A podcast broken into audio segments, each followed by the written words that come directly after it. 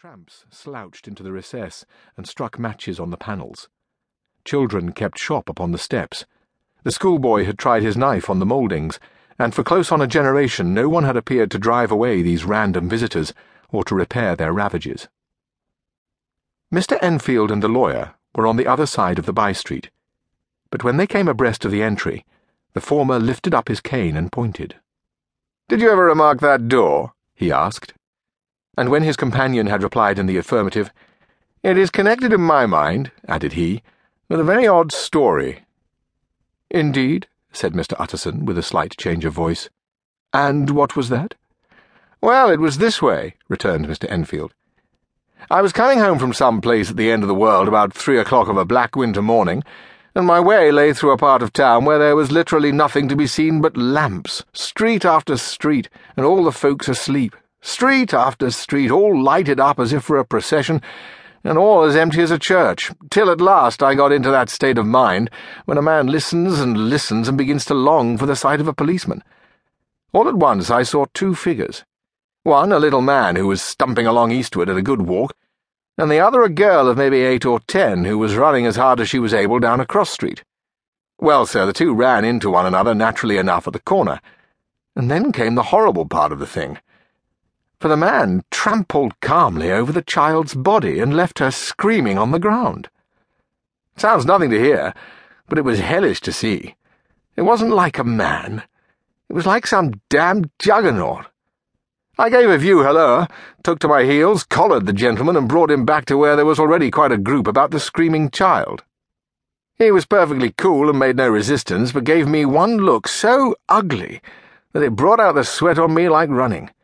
The people who had turned out were the girl's own family, and pretty soon the doctor, for whom she'd been sent, put in his appearance. Well, the child was not much the worse, more frightened, according to the sawbones, and there you might have supposed would be an end to it.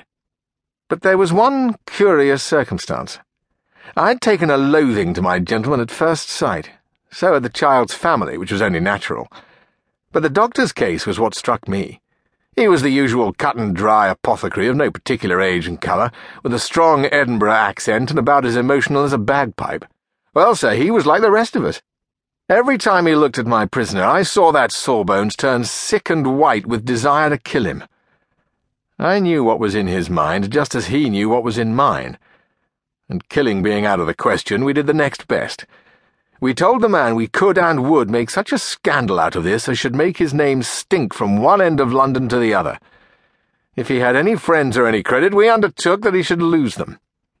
And all the time, as we were pitching it in red hot, we were keeping the women off him as best we could, for they were as wild as harpies. I never saw a circle of such hateful faces. And there was the man in the middle with a kind of black, sneering coolness Frightened, too, I could see that, but carrying it off, sir, really like Satan.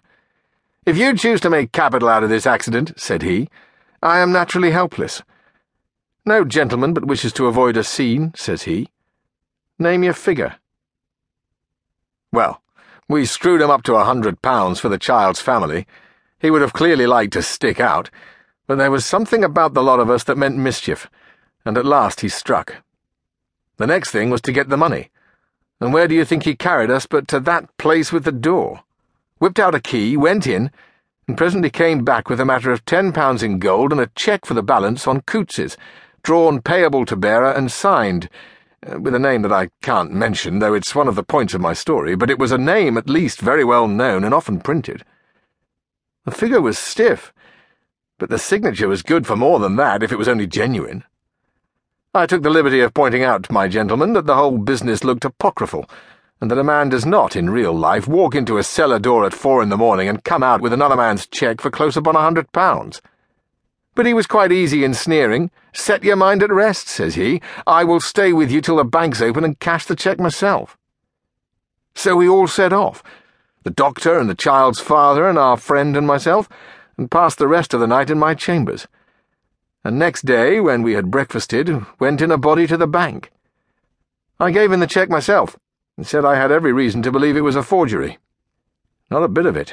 The cheque was genuine. Tut, tut, said Mr. Utterson. I see you feel as I do, said Mr. Enfield. Yes, it's a bad story. For my man was a fellow.